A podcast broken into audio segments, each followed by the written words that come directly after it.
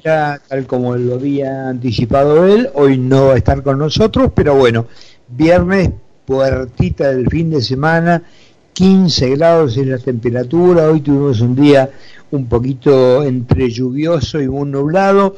tuvimos algunos momentos de sol y ahora, bueno, se está preparando todo para el tractorazo, que es una de las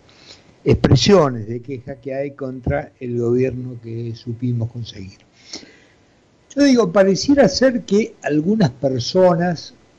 qué sé yo, con alteraciones de personalidad, que no tienen cosas del todo resueltas, pueden poner en riesgo a millones.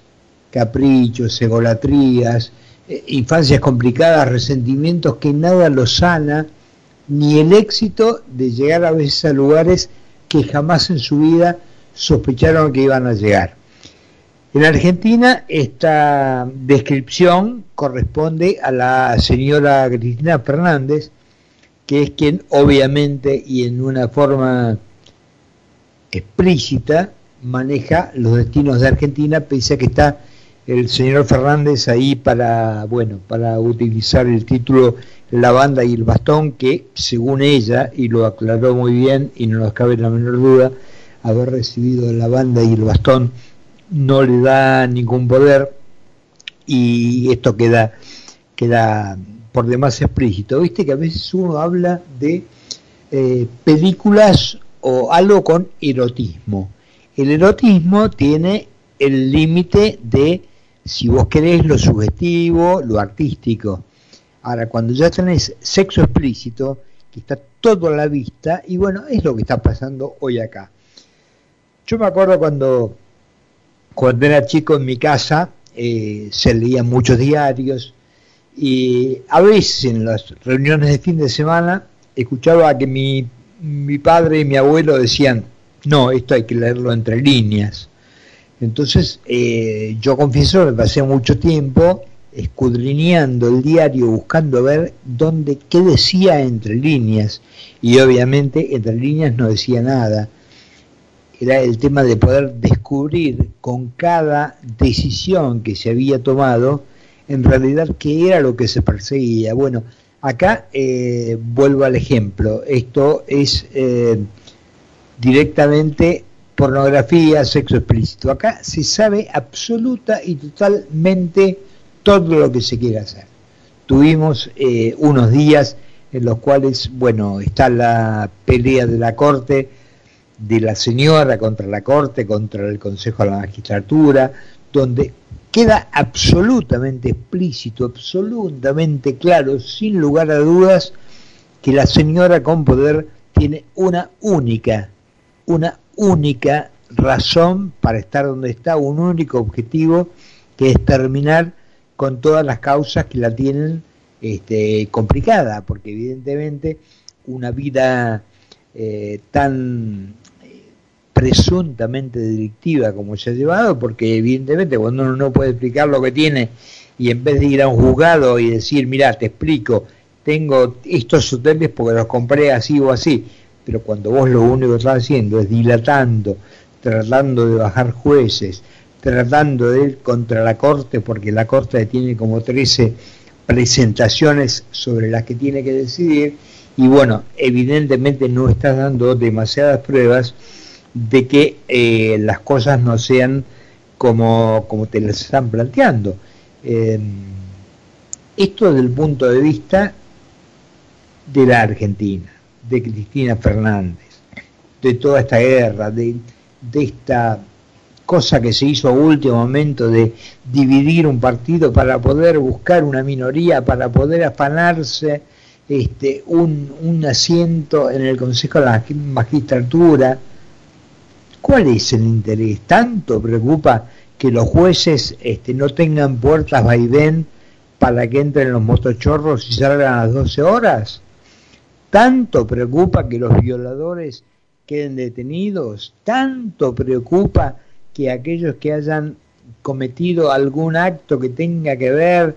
con que tenga alguna denuncia por acoso sexual o algo, quede detenido. No, sabes que no, lo único, lo único central que importa acá es Comodoro Pi y son los jueces que están manejando los temas que a la señora y a su familia la preocupan, no tanto a el hijo mayor que tiene fueros, sino la hija que no los tiene. Ese es el problema grave que está ocurriendo en nuestra Argentina. Y después cuando buscas otro tipo con las mismas características,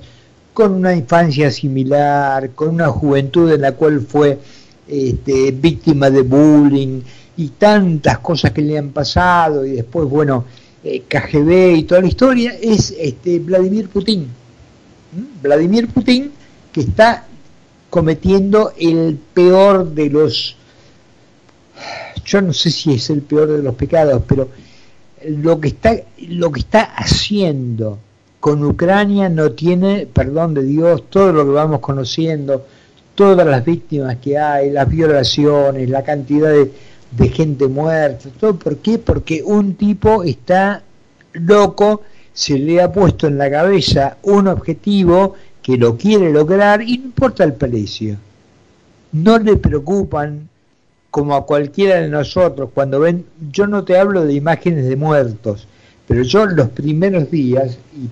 te debe haber pasado a vos y le pasó a muchos, cuando veías esos chicos abandonando su país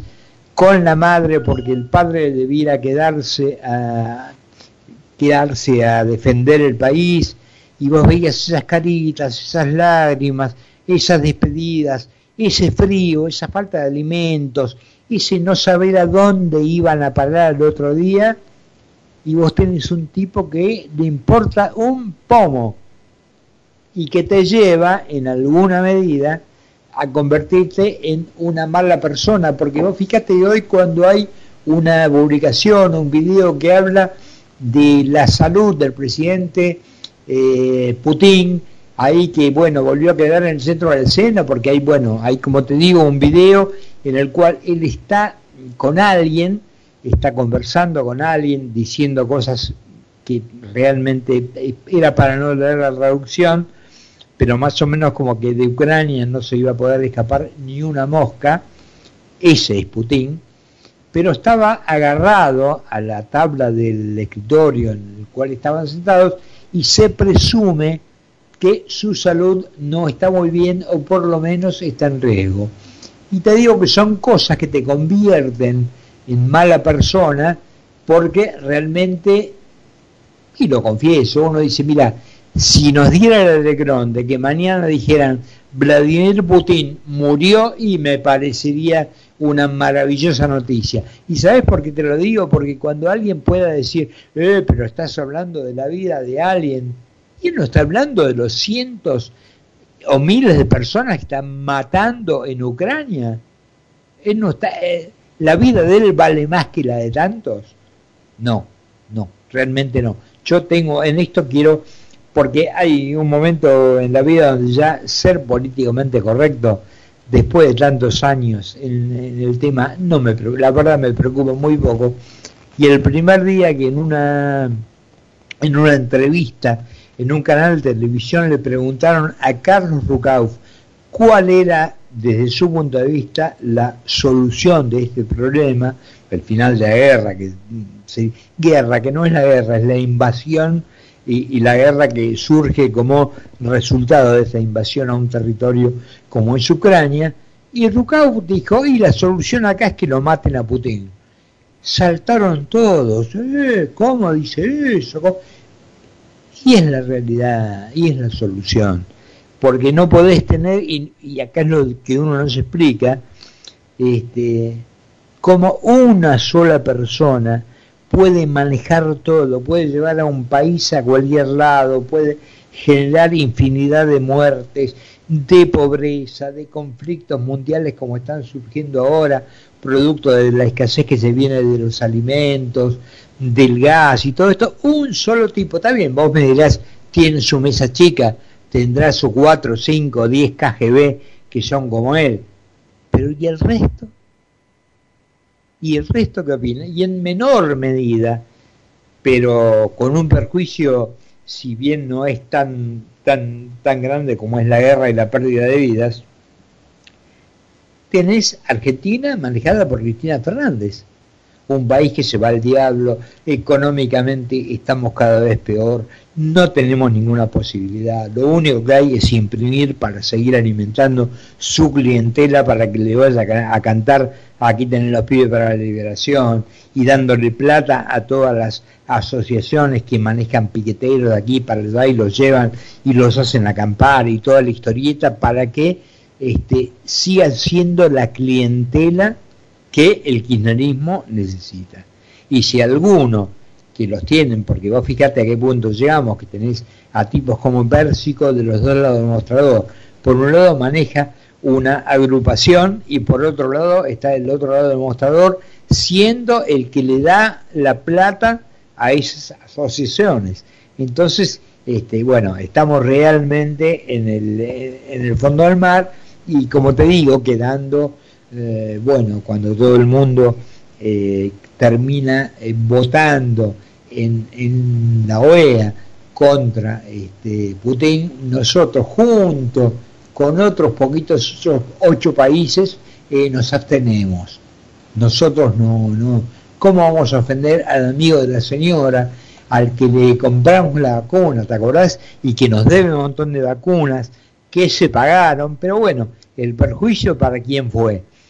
Para los 130 y pico de miles de personas que murieron producto del COVID. Los eh, que están en la línea de mando, ahí, bueno, ahí el vacunatorio VIP, VIP, ahí se vacunaron todos, ahí todo fenómeno. A ellos no les llega nada de lo que les llega a la gente. Por eso se pueden dar el lujo, el gusto, el capricho de hacer lo que se les canta, no les preocupa, así como a Putin no le preocupan cientos, cientos o quinientos chicos muertos, chicos muertos, niños muertos, a esta señora no le preocupa nada más que arreglar sus problemas personales y nada más, y lo demás no importa.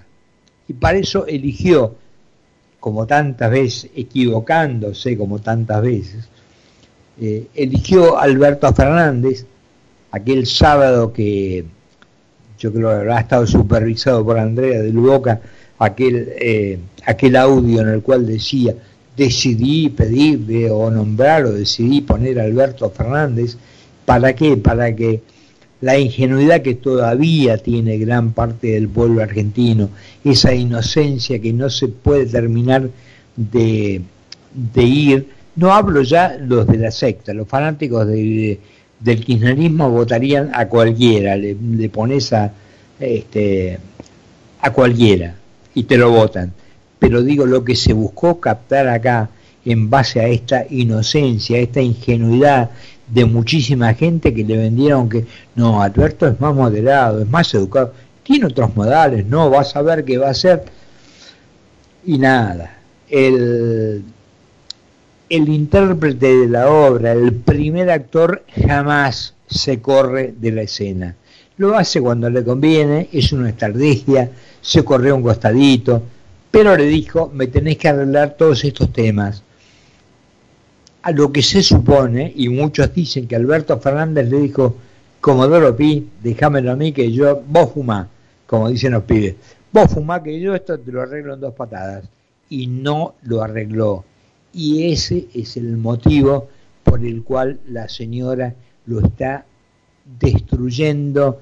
todo lo que puede. Y si vos querés otro ingrediente más para la destrucción, no olvida porque es una persona absolutamente rencorosa, no olvida los videos que todavía están dando vuelta cuando él hablaba de que nada de lo que hubiera hecho la señora Fernández en el gobierno hubiera sido rescatable. Todo era deplorable.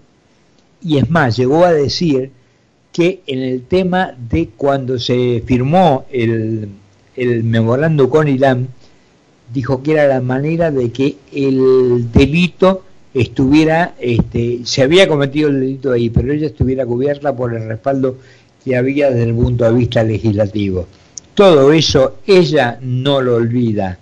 y mucho menos si el señor ahora no pudo cumplir con aquellas promesas que le hizo para agarrar una banda y un bastón que, como ella lo repitió el otro día, no le dieron ningún poder. 17 minutos pasaron de las 6 de, de las 7 de la tarde en la República Argentina. Se renueva el aire, la música, los programas. Pero el sentimiento es el mismo. Concepto 955. Nuevo aire en FM.